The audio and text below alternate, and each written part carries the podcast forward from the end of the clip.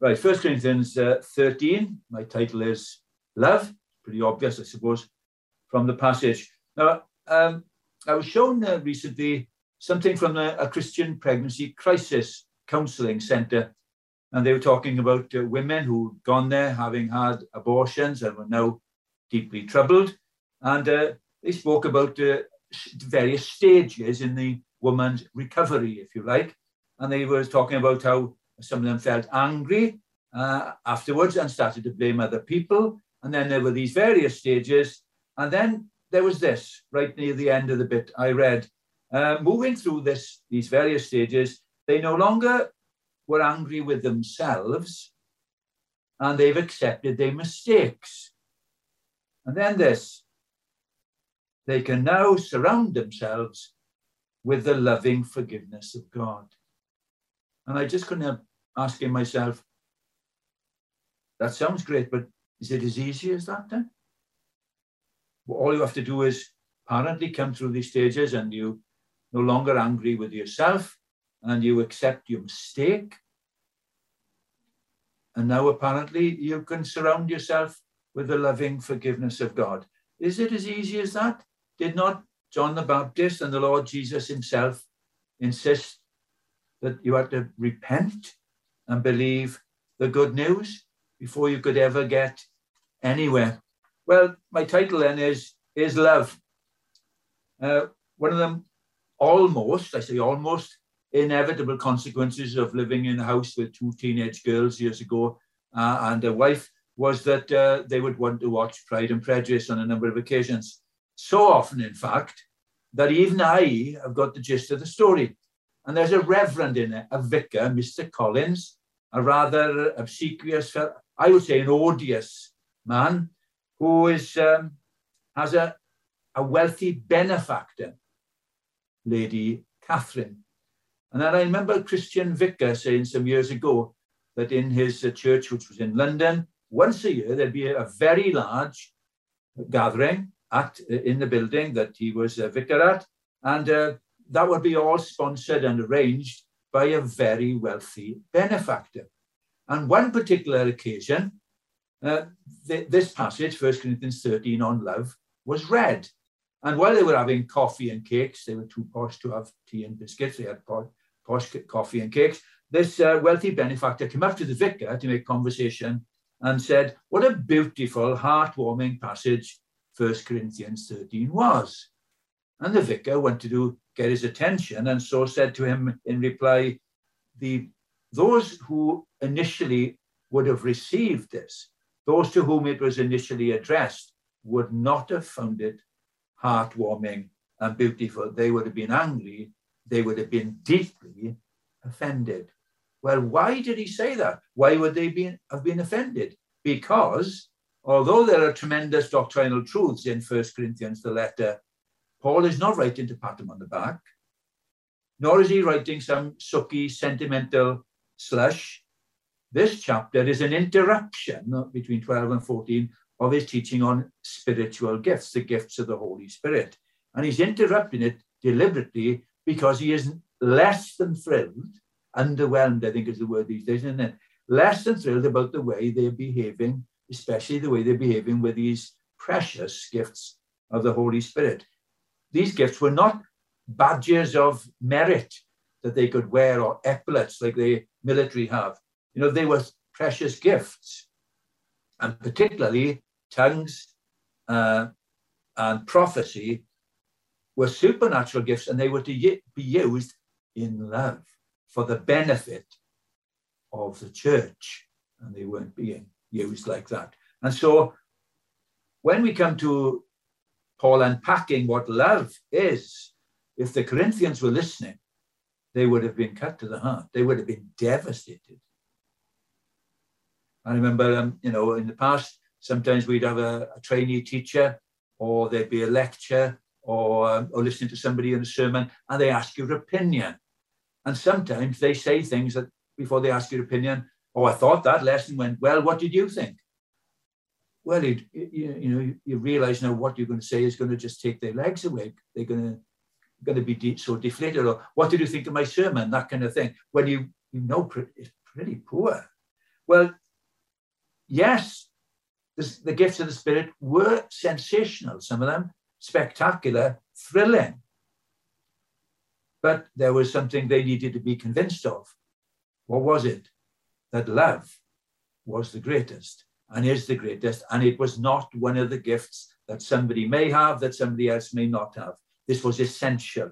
In fact, Paul actually says, without love, what have you got? Well, you're in big trouble. Because even if you were burnt for Christ's sake, then if you like, even if you say you're a Christian, without love, you gain nothing. Absolutely nothing. Doesn't matter what talents or gifts or strengths or attributes you think you may have, and you may indeed have. Without love, I am, he says, nothing. Nothing. Even if you're prepared to take a stand and be executed for the sake of the church, if you like.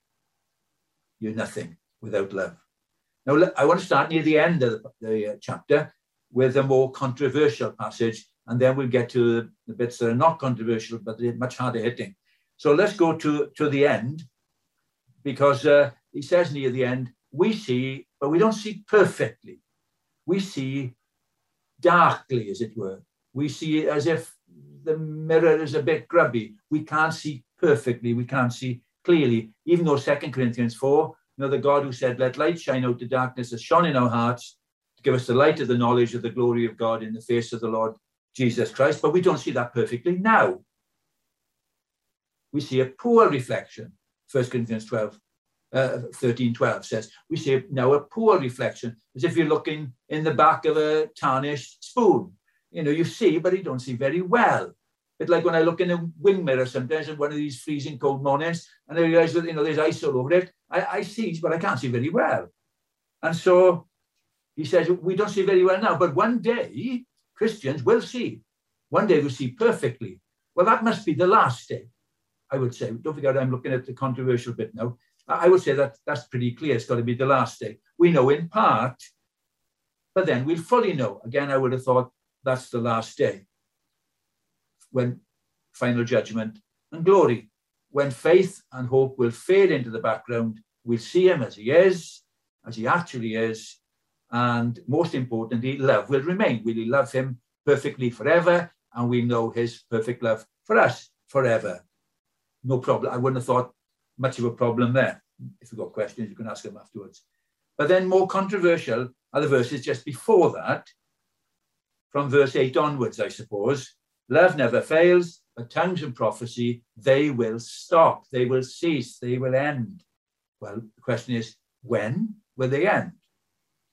Well, the answer is it's straightforward. When perfection comes. Ah, but when does perfection come?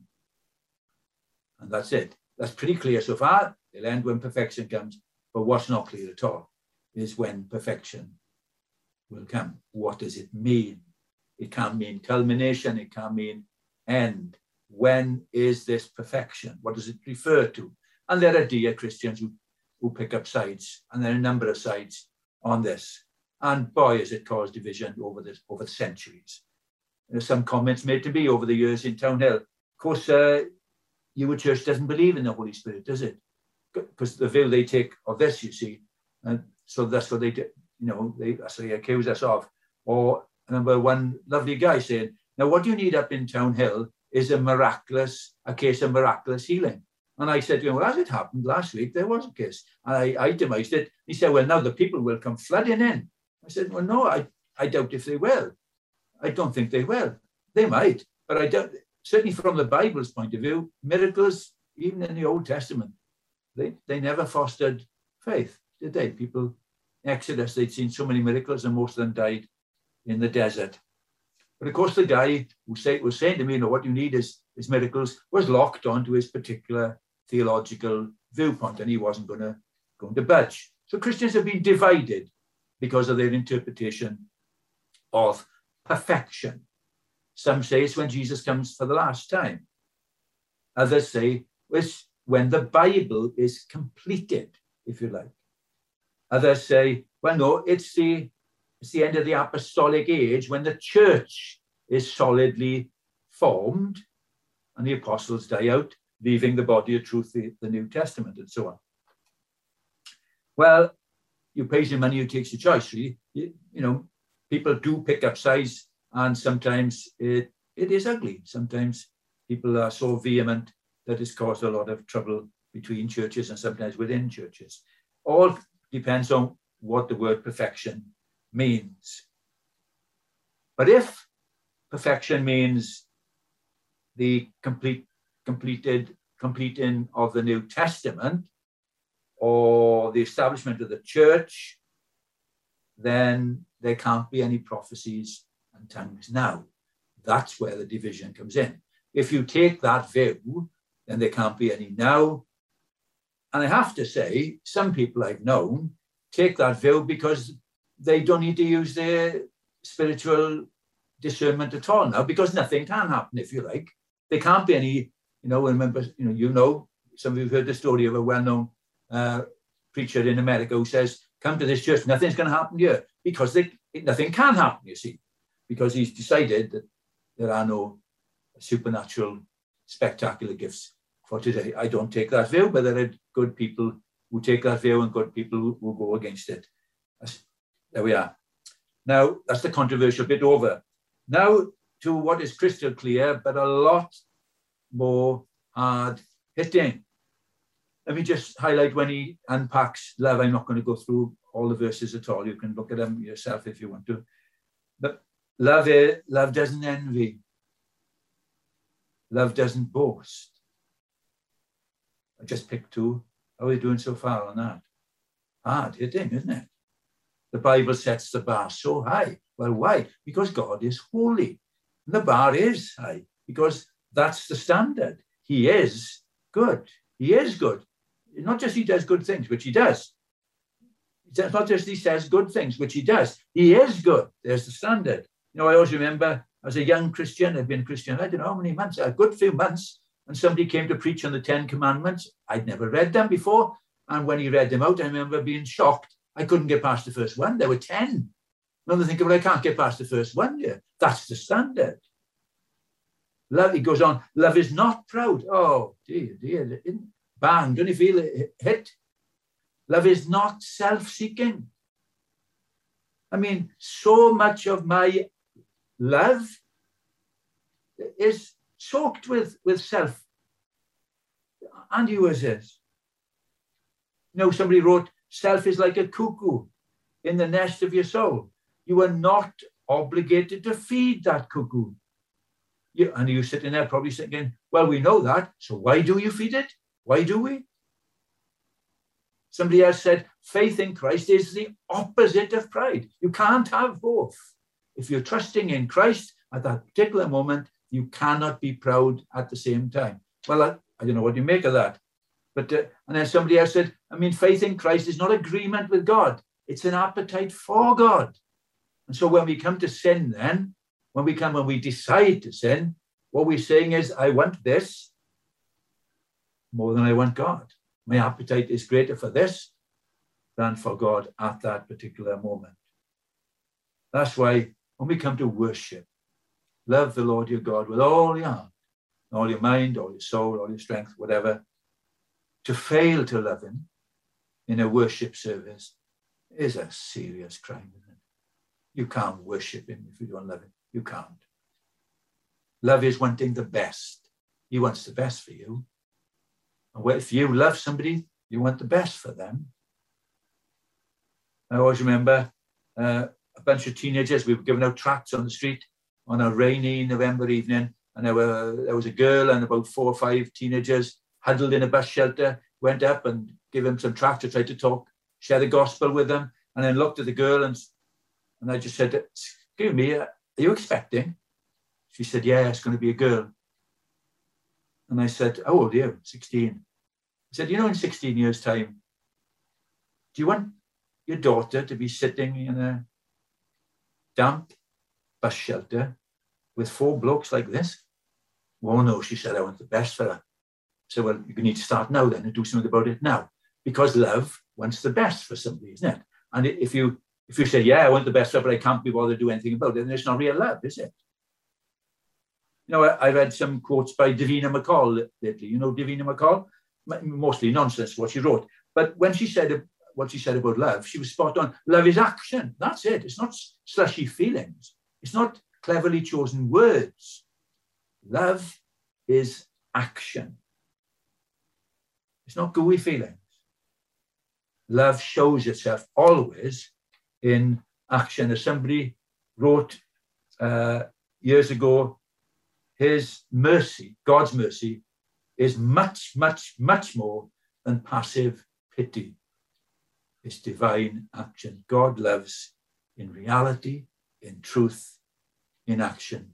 And you know, the amazing thing is, he loves you like that. And he loves me like that. I remember um, a weekend in the north of England, donkeys years ago now, and a man giving his testimony, he had cerebral palsy.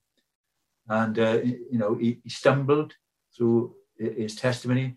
And then right near the end, he just said something like, uh, see, Jesus is not embarrassed by my speech. He's not embarrassed by my stumbling. He loves me so much. He's not embarrassed or ashamed to call me his child. But that is tremendous. And that's because Jesus loves us with a love that's way above.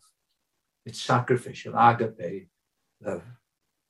Imagine how Jordan is a lady living in Townhill. Uh, she has three kids. The house catches fire.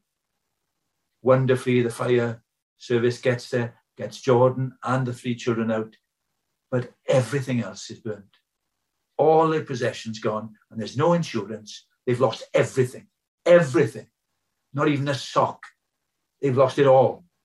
And people come round, uh, round knocking the doors, and they say, Would you like to give? And people will ask, Do you know what people will answer? Uh, how much is everybody else giving?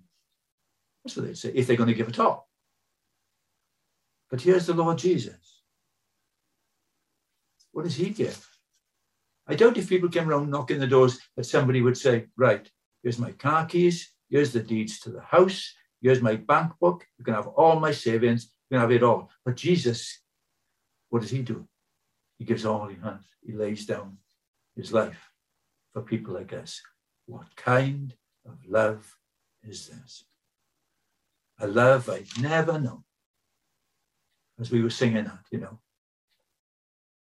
you know, praise God that I am not saved by reaching some kind of tipping point. I'm not. Thank God I'm not. I'm saved because Jesus does it all and takes my sin and gives me a righteousness as good as his because it is his. He demonstrates his love for me in this, Romans 5. And I was still godless, still powerless, still ungodly, Jesus Christ died for me. Praise his name. That, that's, this is love. Psalm 118, he parted the heavens and came down. I've, you know, I've loved that verse for donkeys years now. He parted the heavens and came all the way down. As and if I'd been the only person who'd ever walked the planet, he parted the heavens and came down. He didn't part the heavens and come down vaguely, looking for people who might try and join his political party. He deliberately came down to save me. Psalm 118 He's God and He's made His light shine upon us, upon me, as Wesley said, me who caused His pain. 63, I read just last week, your love is better than life. Really? Really? You know, First John, what kind of love is this? This is love, not that we love God, but that He loved us, gave His Son as the propitiation for our sins, as the atoning sacrifice for our sins. This is what the apostle wants the Corinthians to see. This is what he wants you to see. This is what he wants me to see. You know, somebody wrote correctly nobody sins out of a sense of guilty. Nobody ever thinks, oh, I really had better lie now. I really had better sin now. No, we sin deliberately when we love that sin more than we love the Lord. It is that simple.